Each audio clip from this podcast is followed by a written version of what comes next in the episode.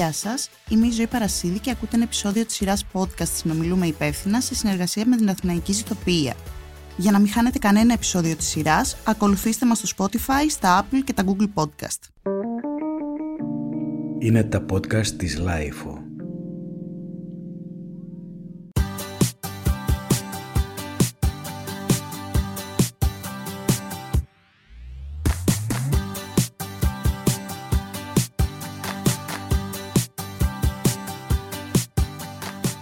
Συγκεκριμένο επεισόδιο εξετάζουμε κατά πόσο υπάρχει κουλτούρα υπεύθυνης διάθεσης αλκοόλ στην Ελλάδα. Ποια είναι τα όρια στο σερβίρισμα αλκοόλ, ποια είναι τα σημάδια που δείχνουν στους bartenders ότι βρισκόμαστε σε κατάσταση μέθης, πότε σταματάνε να μας σερβίρουν και πώς το κάνουν αυτό; Ποιοι είναι οι πελάτες red flags για εκείνους, και τι συμβαίνει στα μπαρ του εξωτερικού, ποιοι είναι οι τρόποι που έχουν βρει ώστε να περιορίσουν την αλόγιστη κατανάλωση αλκοόλ; Τρεις άνθρωποι που γνωρίζουμε από τις μπάρες της Αθήνας, που μας υποδέχονται και μας φιλοξενούν σε αυτές, μας απαντούν στα παραπάνω ερωτήματα, ο Δημήτρης Τιάγα απασχολείται στο χώρο της εστίαση από το 2009.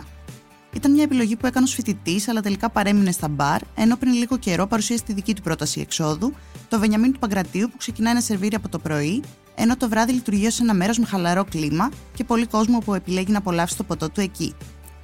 Από την εμπειρία του, τι συμβαίνει με την υπεύθυνη διάθεση αλκοόλ στα μπαρ της Αθήνας; Λείπει η κουλτούρα που θέτει ένα όριο στο πότε πίνουμε τόσο ώστε να έρθουμε κοντά και να διασκεδάσουμε και στο πότε κάνουμε κατάχρηση; Εγώ δεν θεωρώ δεδομένο ότι λείπει από τα μπαρ η, η κουλτούρα υπεύθυνης διάθεσης αλκοόλ. Βέβαια, για να πω και την αλήθεια, είναι λίγο προβοκατόρικο το θέμα, γιατί δεν ξέρω αν τίθεται πάντα θέμα διάθεσης ή ατομικής ευθύνης, που είναι και πάντα επίκαιρη, στην κατανάλωση του αλκοόλ από τον πελάτη. Ή μπορεί να είναι και τα δύο. Δηλαδή πρέπει να είναι σε, σε μια συνεργασία αυτό το πράγμα, σε μια συνδιαλλαγή και από τον μπάρμαν και από τον ε, πελάτη. Αυτή η συνεργασία και η συνδιαλλαγή πώς πιστεύεις ότι μπορεί να διορθωθεί; Πώς μπορούμε να βελτιώσουμε την κουλτούρα μας προς αυτό το θέμα; Από εμπειρία πάντα, μιλώντας μέσω από το τρίπτυχο του πελάτη, μπάρμαν και νέου, πολύ πολύ νέου ιδιοκτήτη, νομίζω είναι η προδιάθεση του καθένα όταν πηγαίνει να επισκεφτεί ένα μπαρ. Δηλαδή είναι αυτό που λέμε το γνωστό καλά πάω να γίνω χάλια ξέρω εγώ ή πάω να πιω ένα ποτό και να τα πω με, τον, ε, με τους φίλους μου, με την κοπέλα μου το ένα είναι αυτό, η προδιάθεση που έχει ο καθένας. Το άλλο είναι πώς θα αντιμετωπίζουμε εμείς οι ίδιοι το αλκοόλ. Δηλαδή, αυτό είναι λίγο του τρελού. Δηλαδή, από τη μία μπορεί να βγούμε και να είμαστε ε, έξω καρδιά και να πιούμε κτλ.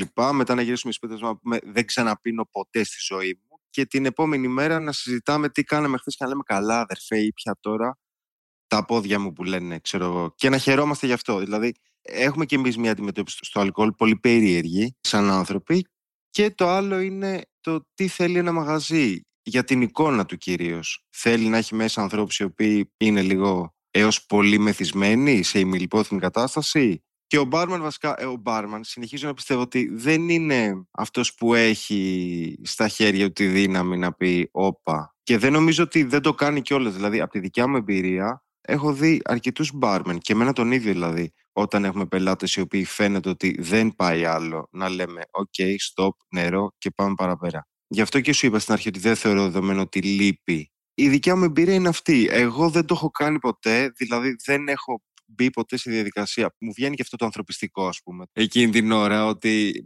πω, δεν θα ήθελα να είμαι κι εγώ έτσι. Οπότε να μην ε, το ενισχύσω, έστω και με ένα σφινάκι, έστω και με ένα ποτό. Οπότε θέλω να προστατεύσω τον πελάτη και δεν το έχω κάνει ποτέ. Και νομίζω δεν μου το έχουν κάνει κιόλας. Αλλά είναι και αυτό που σου είπα ότι σαν πελάτης, εγώ μπορεί να είμαι και λίγο στροφής, λίγο ψευτό υπερήφανος. Δηλαδή δεν θα δείξω ότι έχω μεθύσει. Θα ζητήσω από τότε, θα μου πει άλλος πάρε. Είναι, είναι και λίγο δύσκολο να το καταλάβεις. Πρέπει τα συμπτώματα, ας πούμε, του πελάτη να είναι πολύ εμφανή. Σε ένα μαγαζί που είναι γεμάτο, πόσο εύκολο μπορείς να ελέγξεις ότι κάποιος έχει τα συμπτώματα που λες; Πολύ δύσκολο. Και νομίζω, δεν το, επαναλαμβάνω, δεν το κάνει ο... Δεν είναι θέμα του μπάρμαν αυτό. Είναι θέμα του υπευθύνου, είναι θέμα του, του υπευθύνου εκείνης της βάρδια, είναι θέμα του καταστηματάρχη, του ιδιοκτήτη. Δεν θα έπρεπε να λάβει την ευθύνη ο μπάρμαν για αυτό το κομμάτι. Αλλά ναι, είναι πολύ δύσκολο. Στο εξωτερικό, πώς έχεις δυνατό διαχειρίζεις αυτό το θέμα; Στο εξωτερικό, λοιπόν, άκου, θα σου πω την αλήθεια. Ε, μέχρι που μου έστειλες το θέμα του podcast, δεν είχα σκεφτεί ποτέ ότι υπάρχει αυτό το serving responsibly, ας πούμε. Δηλαδή, έτσι το έψαξα, φαντάσου, μέσα σε... Βασικά, λίγο πριν με πάρεις, για να καταλάβω και λίγο αν όντως έχει να κάνει με το με το αν σερβίρω εγώ υπεύθυνα ή όχι και έλεγε εκεί πέρα κάτι το οποίο το έχω βιώσει κι εγώ ε, στο εξωτερικό, κυρίως στην Αμερική κιόλας, για να είμαι ειλικρινής. Εκεί πέρα έχει να κάνει με αυτό που σου είπα στην αρχή. Δηλαδή, έχει να κάνει με την εικόνα του καταστήματος. Δηλαδή, δεν σε έπαιρνε με, με λίγα λόγια. Δεν νομίζω ότι σε παίρνει να πας να γίνεις χάλια σε ένα μπαρ στην Αμερική, στη Νέα Υόρκη. Γι' αυτό το εντυπωσιακό είναι π.χ. στη Νέα Υόρκη, ξέρω εγώ, ο άλλος είναι με το καρτονάκι του και το ποτό στο χέρι. Είσαι σπίτια και αυτό γίνεται. Είτε στην Ελλάδα είτε στο εξωτερικό, η υπεύθυνη κατανάλωση, ας πούμε, είναι. Ο περιορισμός αυτός είναι από εξωτερικούς παράγοντες κυρίως. Δηλαδή, σου λέει άλλος, μην πάρεις το αμάξι, μην πιει και πάρεις το αμάξι, γιατί αν πιει και πάρεις το αμάξι, τελείωσε. Σου πήρε το αμάξι και εσένα και τα πάντα θα σου πάρω. Και λέει ο άλλος, ναι, να μην πιω. Ή να μην πιω και να οδηγήσω. Βρίσκει τρόπους δηλαδή να διαχειριστεί. Ή ας πούμε, είναι πολύ συνεπτυγμένες οι ώρες που μπορεί κάποιος να πάει να πιει στο εξωτερικό. Βέβαια, όπως και να το κάνουμε, είναι πολύ βουλημικός ο τρόπος, ειδικά στη Νέα Υόρκη, που πίνει ο άλλος τελειώνει τη δουλειά 5 ώρα, 6 και βγαίνει και πίνει όσο. Πραγματικά όσο. Δεν ξέρω πώς διαχειρίζονται αυτό το πράγμα οι καταστηματάρχες εκεί, ας πούμε.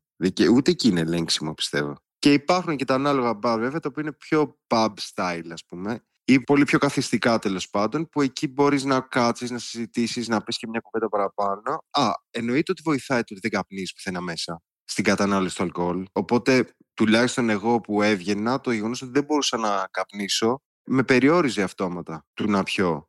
Τώρα, όποιος πίνει και καπνίζει, ας πούμε, στην Ελλάδα και του δίνεται η δυνατότητα να καπνίζει στην, ε, μέσα σε ένα μπαρ, ας πούμε, σε οποιοδήποτε βασικά μέρος που μπορεί να πιει, ε, αλλάζει λίγο η ροή με την οποία πίνει. Πίνει πολύ πιο εύκολα. Έχει υπάρξει κάποιο περιστατικό εν εργασίας με κάποιο πελάτη, κάποια παρέα που είχε καταναλώσει παραπάνω; Εννοείται και αυτό. Νεράκι, να κάτσουμε, να... αν υπάρχει κουζίνα εκείνη την ώρα να φάει κάτι. Καφέ εννοείται, δηλαδή ελληνικό, ειδικά αν έχουμε καθαρίσει τη μηχανή το βράδυ.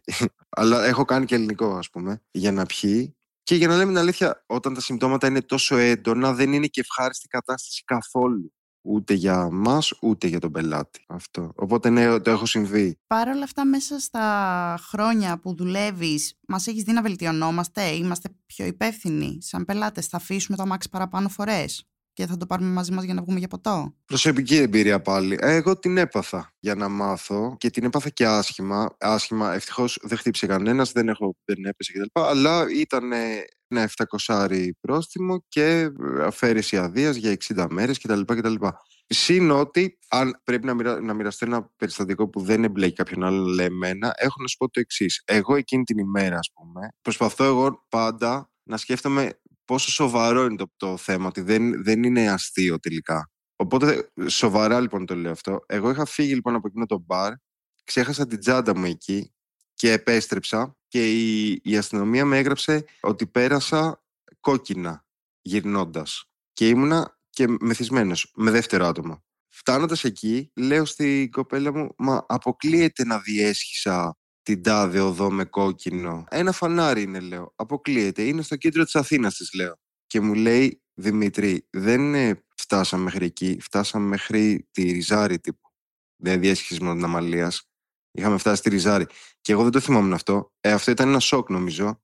Όχι, δεν είχε ξανασυμβεί, αλλά ήταν σοκ πραγματικό. Δηλαδή, είχα σβήσει. Οπότε, εγώ προσωπικά κάπως έτσι έμαθα. Ελπίζω να μην χρειαστεί ο καθένας να μαθεί έτσι ή να μας συμβεί κάτι. Ο εξωτερικός παράγοντας είναι αυτός που λίγο ισχυροποιεί την κατάσταση.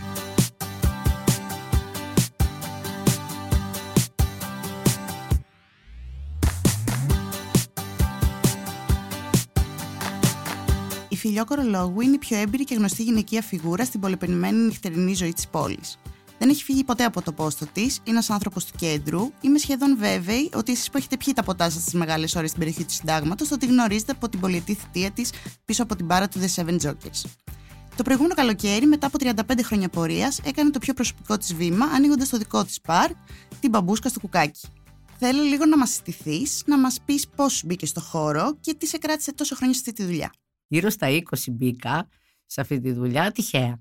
Εντάξει, τα έχουμε πει, είμαι τώρα 58, άρα βάλε τα χρόνια που είναι ή σίγουρα πάνω από 35. Με κράτησες στο ότι δεν είναι ποτέ η ίδια. η ποικιλία της, ο κόσμος, όλα αυτά που κάνουν οι περισσότεροι αυτή τη δουλειά. Η νύχτα, που την προτιμώ σαν ωράριο, είμαι πιο, είδαμε τα χρόνια ότι είμαι πιο αποδοτική τη νύχτα από την ημέρα. Οπότε από τότε που ξεκίνησες εσύ να πρωτοεργάζεσαι σε μπαρ, έχεις δει να αλλάζει η κουλτούρα υπεύθυνης διάθεσης αλκοόλ; Ε, δεν είναι γενικό αυτό. Υπάρχουν συνάδελφοι που δίνουν περισσότερη προσοχή και άλλοι δυστυχώς όχι. Δεν φταίνε αυτοί. Είναι μια νοοτροπία που έχουμε σαν κάτοικοι αυτής της χώρας που το έχουμε συνδυάσει και με λίγο επίδειξη, σαν καταναλώτρια μιλάω έτσι. Το έχουν συνδυάσει με μαγιά, πώς να το πω, εγώ αντέχω, ε, δεν έχουμε πολύ καλά συνειδητοποιήσει τις επιπτώσεις της υπερκατανάλωσης του αλκοόλ. Και δεν το έχουν συνειδητοποιήσει και οι εργαζόμενοι, δεν το έχουμε, γιατί και τα ξέρεις είναι και εμπόριο, πουλάμε αλκοόλ, πρέπει να πουλήσουμε. Δεν γίνεται να πουλάμε όλα αυγά και βάφλες, πρέπει να πουληθεί και αλκοόλ. Οπότε εκεί πρέπει να προσέξουμε σαφέστατα πώς θα το διαθέσουμε, αλλά πρέπει και ο καταναλωτής να το συνειδητοποιήσει αυτό. Θέλει σοβαρότητα είναι ψυχοτρόπο, θέλει σοβαρότητα. Ωραία είναι η κατανάλωσή του, δημιουργεί εφορία, η υπερκατανάλωσή τους δημιουργεί κατηφορία. Δηλαδή δεν γίνεται. Είναι ε, μέχρι και ολέθριες περιπτώσεις. Τώρα ατυχημάτων και τέτοια, δεν ξέρω κατά πόσο τώρα να το πούμε σοβαρά αυτό. Είναι ολέθριο στην υπερκατανάλωση. Όταν το ελέγχουμε είναι υπέροχο, γι' αυτό και βγαίνουμε να πιούμε. Θέλει μια παιδεία το αλκοόλ και από εμάς που το διαχειριζόμαστε και από τους θαμώνες. Σε αυτό φταίνει και θαμώνες, δεν φταίμε μόνο εμείς, γιατί ενοχοποιούμε πολλές φορές και το ίδιο το αλκοόλ. Δεν φταίει σε αυτό. Έχει το ίδιο άμα βγεις έξω και φας μισό κιλό παϊδάκια. Δηλαδή θα είσαι μια χαρά, άμα φας ένα κιλό αρνί ή ένα ολόκληρο αρνί, θα σε κλαίνε. Κατάλαβες, είναι θέμα υπερκατανάλωσης γενικά. Μέτρο χρειάζεται πρακτικά πώς πιστεύεις ότι μπορεί να αλλάξει και να διορθωθεί αυτό τόσο για τους ανθρώπους που είναι πίσω από την μπάρα όσο και για μας που είμαστε έξω από αυτήν; Θέλει και αυτό παιδεία. Και εμείς που είμαστε μέσα από την μπάρα πρέπει να εκπαιδευτούμε σε αυτό. Επαναλαμβάνω να το απενεχοποιήσουμε. Πρέπει να βλέπουμε τα σημάδια στον καταναλωτή. Άλλο βλέμμα έχει στην αρχή. Μιλάω όταν έρχεται να καταναλώσει πρώτα σε εμάς, έτσι όχι να τον παραλάβουμε από άλλο μπαρ κτλ. Και, και εκεί φαίνεται, εντάξει αλλά ουσιαστικά σε εμάς αλλάζει το βλέμμα, από εκεί που είναι σπιρθυροβόλο γίνεται αγελαδέ. Γίνεται πιο αδέξιος στις κινήσεις, γίνεται πιο από εκεί που είναι ομιλητικός που το δημιουργεί αυτό το αλκοόλ γίνεται φλίαρος, έχει σε άλλες περιπτώσεις επιθετικός, έχει δηλαδή δείχνει τα σημάδια. Πρέπει να μπορούμε να τα διαβάσουμε και να το σταματήσουμε ευγενικά πάντα όμως αυτό γιατί ειδικά αν είναι και με παρέα δεν πρέπει να θυχθεί. Είναι ευαίσθητο θέμα αυτό. Δεν πρέπει να είμαστε αγενείς, ο μεθυσμένος το αντιλαμβάνεται αλλιώς. Θέλει μια φροντίδα. Άρα έχεις αρνηθεί να σερβίρεις κάποιον παραπάνω. Ναι, ναι, ναι, ναι, ναι, ναι. Κοίτα να δεις, είμαι πιο αυστηρή όταν γίνεται συστηματικά αυτό. Σε όλους μας μπορεί να συμβεί να μεθύσουμε. Όταν όμως έχεις να κάνεις με έναν πελάτη, ας το πω με έναν θαμώνα, ο οποίος συστηματικά σε επισκέφτεται πιωμένος, εκεί είμαι αυστηρή. Δεν γίνεται.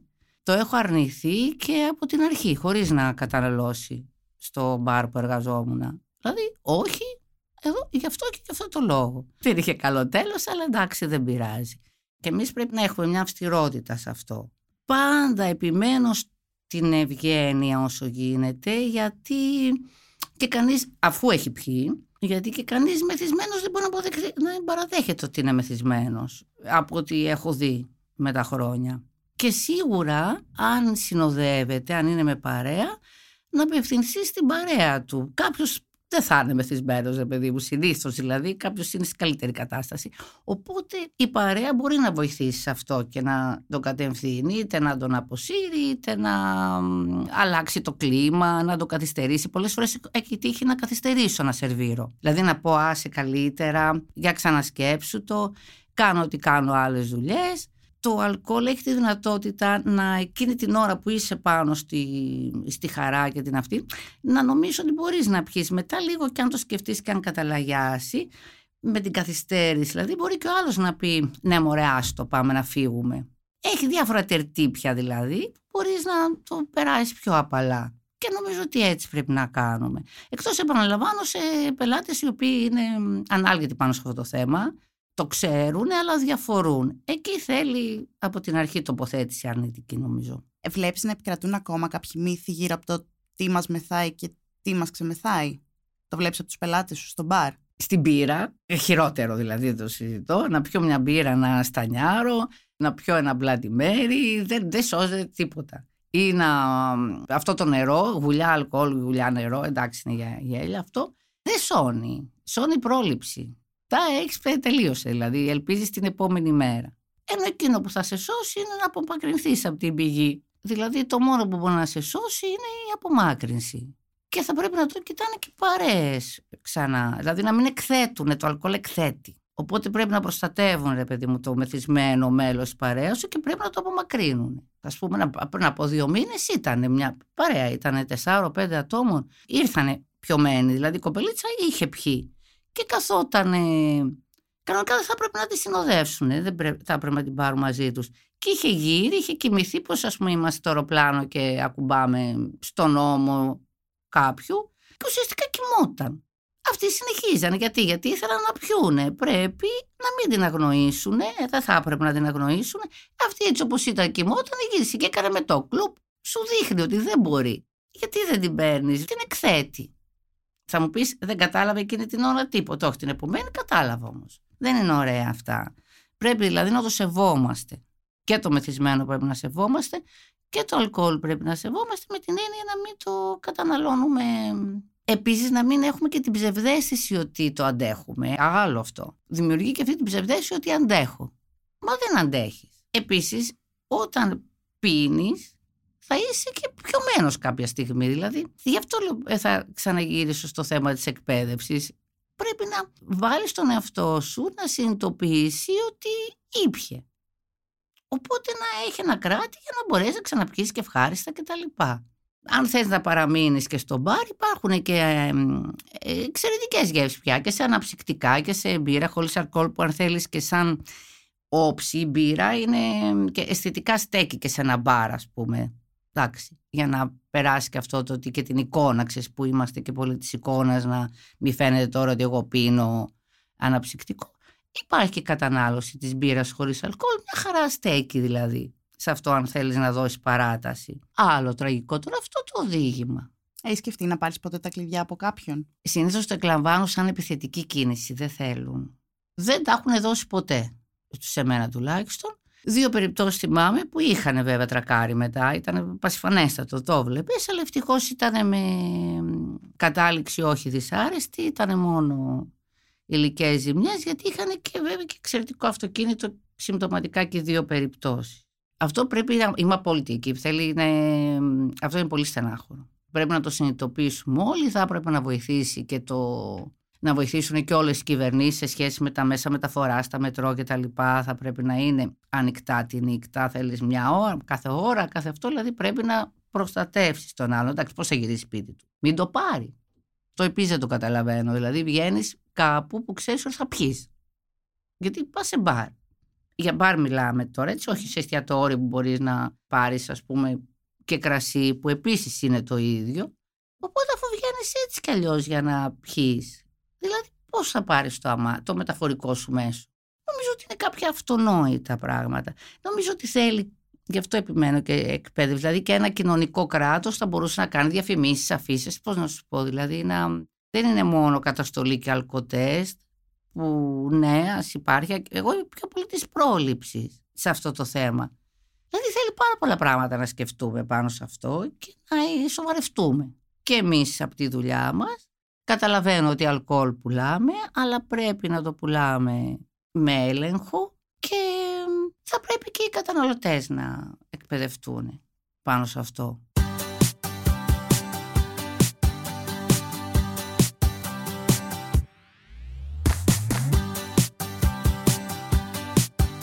Και πάμε να μιλήσουμε τώρα με τον Βασίλη Νικίτα, τον bar manager του Diego που ξέρει να παρτάρει στο θυσίο. Ο Βασίλης ανήκει στη γενιά των ανθρώπων που διαμορφώνουν την παγκοσμίως ανταγωνιστική πλέον αθηναϊκή μπαρ σκηνή και τον τρόπο με τον οποίο καταναλώνουμε αλκοόλ όταν βγαίνουμε έξω. Ποιοι είναι οι τρόποι λοιπόν που έχουν βρει οι bartenders σήμερα προκειμένου να συμβάλλουν σε αυτό που λέμε υπεύθυνη κατανάλωση; Πρώτος και κύριος τρόπος είναι το κομμάτι της δημιουργίας. Δηλαδή πλέον ε, η νέα τάση τι λέει, ποτά χαμηλά θερμιδικά, χαμηλά αλκοολικά, με πάρα πολύ ωραίες και έντονες γεύσεις. Άρα νομίζω ότι το, ο πρώτος τρόπος είναι το δημιουργικό. Low alcohol cocktails, ε, no ABV πολλές φορές, πάρα πολύ γευστικά ποτά χωρίς καθόλου αλκοόλ. Άρα ξεκινάμε από εκεί, από το κομμάτι της δημιουργίας. Μετά σε αυτό μπορώ να πω ότι συνεχίζουμε βασικά με το κομμάτι των εταιριών. Καλή ώρα μπύρες χωρίς αλκοόλ. Πλέον και κρασιά χωρίς αλκοόλ. Πολλά, πολλά προϊόντα τα οποία μπορούν να σε κάνουν να σταθείς στο μπαρ ευχάριστα. Γιατί κάποιες φορές είναι διαφορετικό να κρατάς ένα gin tonic και να κρατάς μια μπύρα χωρίς αλκοόλ. Κάτι το οποίο το κάνω αρκετές φορές τον τελευταίο καιρό και το σχολιάζουν έτσι λίγο αστεία οι συνάδελφοί μου. Αλλά πλέον, ξέρεις, ξεφεύγει από το στερεότυπο ότι, ότι πίνω μια λεμονάδα ή πίνω αντιβίωση. Τζιν χωρίς αλκοόλ πλέον, μπορεί να πει σαν τζιν τόνικ χωρίς αλκοόλ. Επίσης, ανήκει στη γενιά που ταξιδεύει πολύ για τη δουλειά της, οπότε φαντάζομαι πως έχεις επισκεφθεί μπαρ του εξωτερικού αρκετά. Εκεί πώς έχεις δει να διαχειρίζεται το θέμα της υπεύθυνης κατανάλωσης; Ανάλογα τη χώρα, θα πω είναι τελείως διαφορετική προσέγγιση που πιστεύω ότι έχει να κάνει με το κομμάτι της ε, κουλτούρας. Έχω δει δηλαδή και άσχημες παρατηρήσεις σε φάση που κάποιος έχει ξεφύγει, δηλαδή απλά να τον πιάνουν και να τον πετάνε έξω από ένα μπαρ. Έχω δει και τελείως διαφορετική προσέγγιση όταν κάποιος καταναλώνει αλκοόλ μέσα στο μπαρ και έξω από το μπαρ. Δηλαδή υπάρχει συγκεκριμένα στη Δανία, στην Κοπενχάγη, όποιος ήταν μέσα στα μπαρ, ήταν κύριος, έπινε σωστά, περνάγαν ωραία. Έξω από το μπαρ η κατάσταση ξέφευγε. Να αναφέρω ότι τα κυβότια μπύρας τα πίνανε σαν νερό και αυτό που ακολουθούσε μετά δεν είχε καμία σχέση με αυτό που έβλεπες ε, μέσα στα μαγαζιά. Δηλαδή η κατάσταση ήταν. Δεν ξέρω αν μπορώ να τη χαρακτηρίσω με κόσμια λόγια. Αυτό που μου έκανε την περισσότερη εντύπωση είναι ο τρόπος που το διαχειρίζονται στην Νορβηγία. Πρώτη φορά συνάντησα εταιρείες security στα bars, οι οποίοι, κατά τον νόμο μιλάω έτσι, διαχειρίζονται τους πελάτες. Δηλαδή, αν σε δούνε στην Νορβηγία να έχεις πιει λίγο παραπάνω και κάπως να είσαι σκυφτός πάνω στο μπαρ, να δείχνεις ότι κοιμάσαι, ότι δεν, δεν έχεις μια άβρα ωραία και ότι σε έχει καταβάλει το αλκοόλ, φεύγεις επιτόπου από το μπαρ. Και έχω δει και αντίστοιχα να μην δίνει κανείς σημασία και απλά έξω να, όχι στην Νορβηγία, σε άλλη χώρα, να φεύγουν οι πελάτες ε, οριακά μεθυσμένοι. Δηλαδή να πεις έτσι και αυτός πάρει αμάξι τώρα. Έχει... Άρα ναι, είναι τα δύο άκρα. Γι' αυτό λέω ότι είναι, είναι θέμα κουλτούρας. Οι νότιες χώρες, βόρειες χώρες, αλλά και γειτονικές χώρες όπως σου είπα καλή ώρα, Δανία και Νορβηγία που είναι απέναντι και ανήκουν στη Σκανδιναβία, να το αντιμετωπίζουν το θέμα τελείως διαφορετικά. Σε σχέση με την Νορβηγία, πού βρισκόμαστε. Πλέον σε πολύ καλό δρόμο. Νομίζω ότι έχουμε βρει τον τρόπο της κερδοφορίας, άρα εστιάζουμε πλέον στην ποιότητα.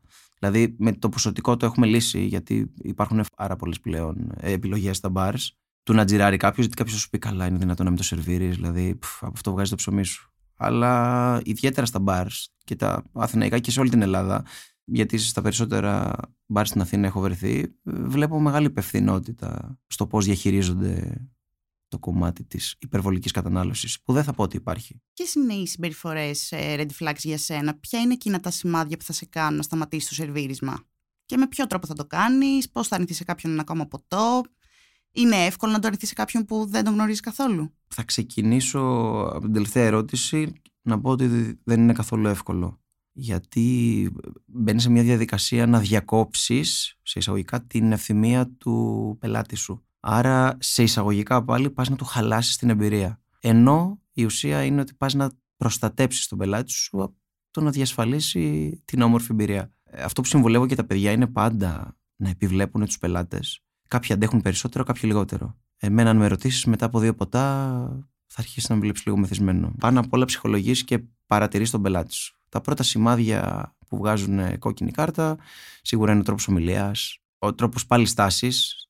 Θέλεις σίγουρα να παρατηρεί και να επιβλέψεις τον πελάτη σου. Μετά είναι συμπεριφορές στο χώρο. Στον Diego καλή ώρα γνωρίζεις ότι είναι party mode, οπότε πολλές φορές μπορεί να κάποιος πελάτης να δυσαρεστηθεί με κάτι ένας σπρώξιμο, ξέρεις, μια.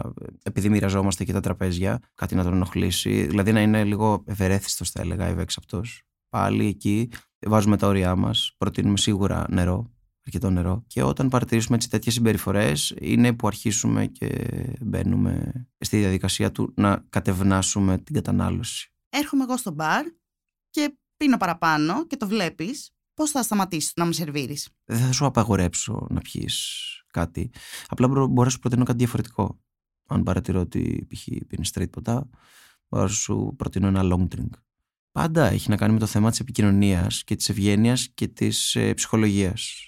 Καλός ή κακός, bartenders, ψυχολόγοι, το ξέρουμε αυτό. Άρα, στο κομμάτι το αρχικό της επίβλαψη του πελάτη, θα πρέπει να έχουμε φτάσει σε ένα σημείο. Γιατί για να συμβεί αυτό, φαντάζομαι ότι ο πελάτης έχει ξοδέψει κάποια, κάποια ώρα στο μπαρ. Θα προσπαθήσω να σου προτείνω κάτι άλλο.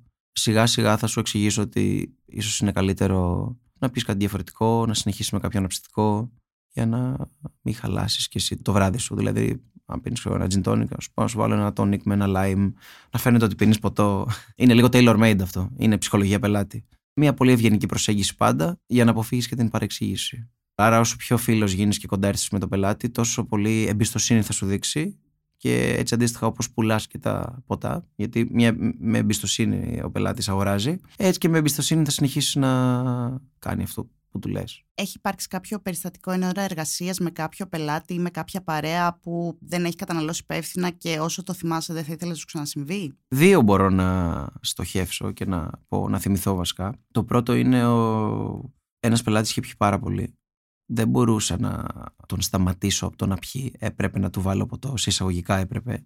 Οπότε δεν ξέρω πώς, απλά ξέφυγε πολύ ξαφνικά. Δηλαδή ήταν στο δεύτερο, τρίτο ποτό και ξαφνικά άλλος άνθρωπος. Οπότε από ένα σημείο και μετά του σερβίρα απλά νερό με σταγόνες αλκοόλ για να μπορώ ουσιαστικά να τον κοροϊδέψω γιατί δεν δεχόταν με τίποτα ό,τι και να του είχα πει να σταματήσει να πίνει. Δεν μπορούσε να φύγει από το μαγαζί, δεν μπορούσε να τον βγάλω έξω από το μαγαζί ήταν και η παρέα του δίπλα, αλλά ήταν μια λύση στην οποία δεν ξέρω, ήταν πολύ ξαφνικό. Δηλαδή έπινε και ξαφνικά του λέω να συνεχίσουμε με κάτι άλλο, διαφορετικό, σου βάλω λίγο νερό, πιούμε ένα αναψυκτικό, κάτι.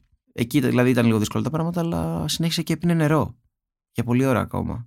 Ε, μέχρι που συνήλθε. Αλλά φοβήθηκα αρκετά γιατί ξέρω μετά ότι θα οδηγήσει, ότι είχε έρθει με το αμάξι του. Άρα ναι, το πρώτο περιστατικό ήταν αυτό. Και το δεύτερο ήταν, δεν ήμουν εγώ στον μπαρ, ήταν ένας συνάδελφος και εκεί πήγαν να ξεφύγουν αρκετά τα πράγματα.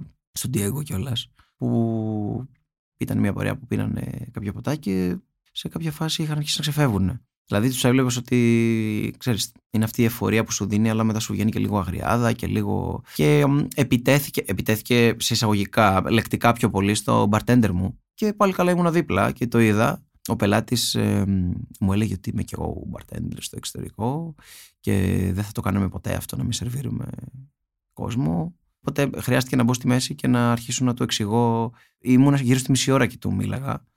Μπορεί να χρειαστεί να οδηγήσεις μετά. Η συμπεριφορά σου ως προς τους φίλους σου πρώτα απ' όλα και όχι ως προς τους υπόλοιπους πελάτες έχει αρχίσει και γίνεται επιθετική. Εδώ είμαστε, να πιούμε μαζί, κάτι άλλο, να βγούμε λίγο έξω, να πάρουμε λίγο αέρα. Δηλαδή, ο ένας πελάτης ήταν απλά αμέτωχος, ήθελε να πιει, ο άλλος πελάτης θα δημιουργούσε πρόβλημα στο μαγαζί. Θα χάλαγε την όλη εμπειρία. Απλά πλέον νομίζω ότι αρχίζουμε σιγά σιγά και το ξεπερνάμε αυτό. Πολλοί πελάτες δηλαδή σταματάνε μόνοι τους. Όταν ε, καταλάβουν το ότι έχουν φτάσει σε ένα όριο που λες φτάνει, το λένε από μόνοι τους. Δεν θα χρειαστούμε security, δηλαδή είσαι αισιόδοξος. Ε, ναι, είμαι αισιόδοξος σε αυτό το κομμάτι. Είμαι αισιόδοξος γιατί μου φάνηκε πάρα πολύ εγώ δηλαδή που ήμουν από άλλη χώρα και μου το είπανε, μου φάνηκε πολύ περιοριστικό. Και είχα πάει σε ένα από τα καλύτερα μπαρ του κόσμου. Δηλαδή δεν μπορούσα να ζήσω την εμπειρία όπως ήθελα. Να έχεις κάποιον να σε ελέγχει το πόσο θα πιει, γιατί θα πιει. Ε, αν θέλω εγώ να αλλάξω τη στάση του σώματός μου. Γιατί είναι και είναι, η στάση του σώματος είναι πολύ σημαντική σε ένα μπαρ. Και έπρεπε να προσέξω ακόμα και αυτό. Ήταν πολύ. Ναι, νομίζω ότι είναι λίγο θέμα συνήθειας. Δηλαδή, νομίζω ότι στην Ελλάδα αυτό δεν θα, θα κάνει τα πράγματα πολύ χειρότερα. Και σίγουρα σε όλα, όλα, όλα αυτά που είπαμε, πρόληψη. Καμπάνιες που κάνουν ολόκληρες εταιρείες ποτών, μπύρας. Το ότι πόσο πρέπει να προσέχουμε και να κάνουμε ό,τι χρειάζεται για να καταναλώνουμε υπεύθυνα.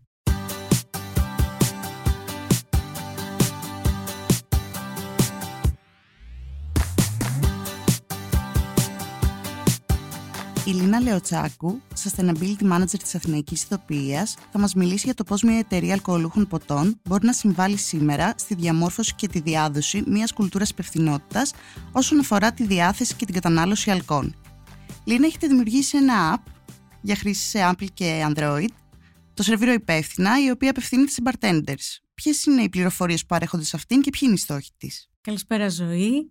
Χαίρομαι πολύ για αυτή την ευκαιρία να συνομιλήσουμε υπεύθυνα και να πούμε κάποια πράγματα για την υπεύθυνη κατανάλωση αλκοόλ και την εφαρμογή που έχουμε δημιουργήσει ως Αθηναϊκή Ζηθοποιία.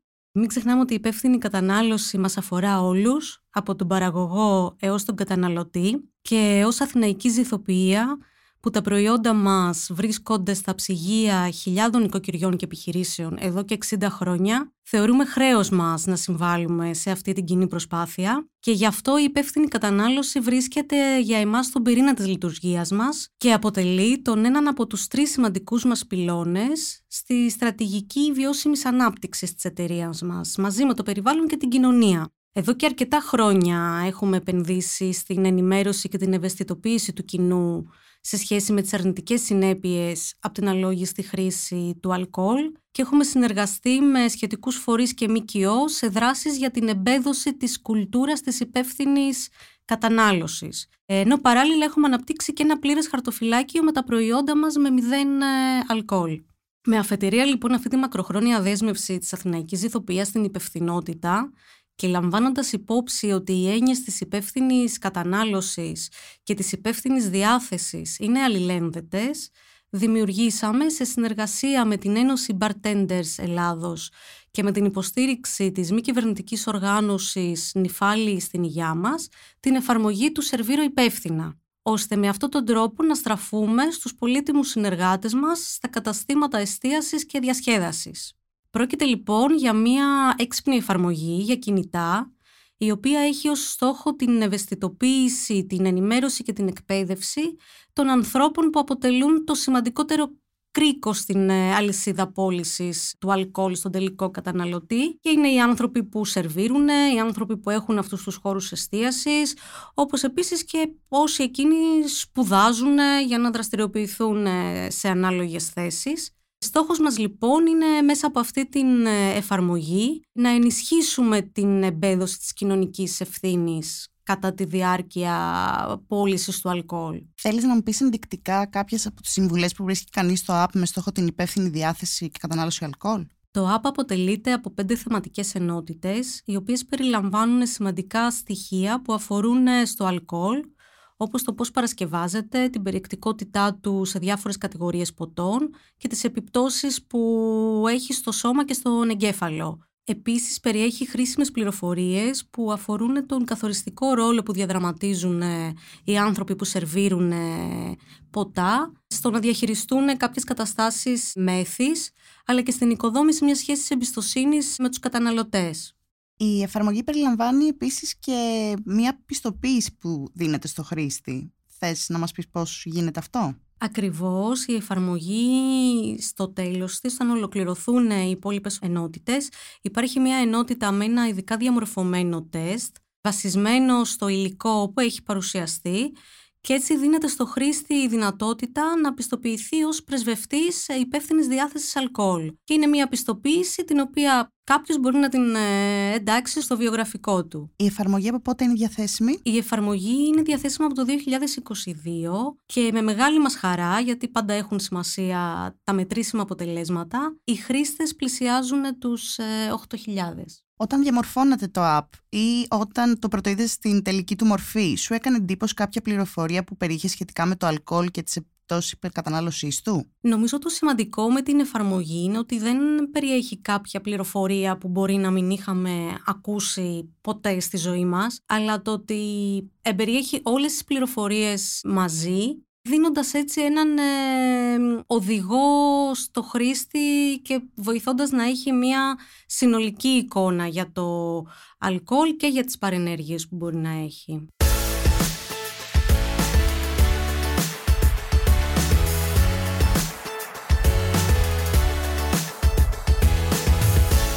Είμαι η Ζωή Παρασίδη και αυτό ήταν ένα επεισόδιο της σειράς podcast «Συνομιλούμε υπεύθυνα». Για να μην χάνετε κανένα επεισόδιο της σειράς, ακολουθήστε μας στο Spotify, στα Apple και τα Google Podcast. Ακούστε το επόμενο επεισόδιο της σειράς «Συνομιλούμε υπεύθυνα» σε συνεργασία με την Αθηναϊκή Ζηθοποιία την ερχόμενη εβδομάδα. Ηχοληψία, επεξεργασία και επιμέλεια Γιώργος Ντακοβάνος και Μερόπη Κοκκίνη. Ήταν μια παραγωγή της Λάιφο. Είναι τα podcast της Λάιφο.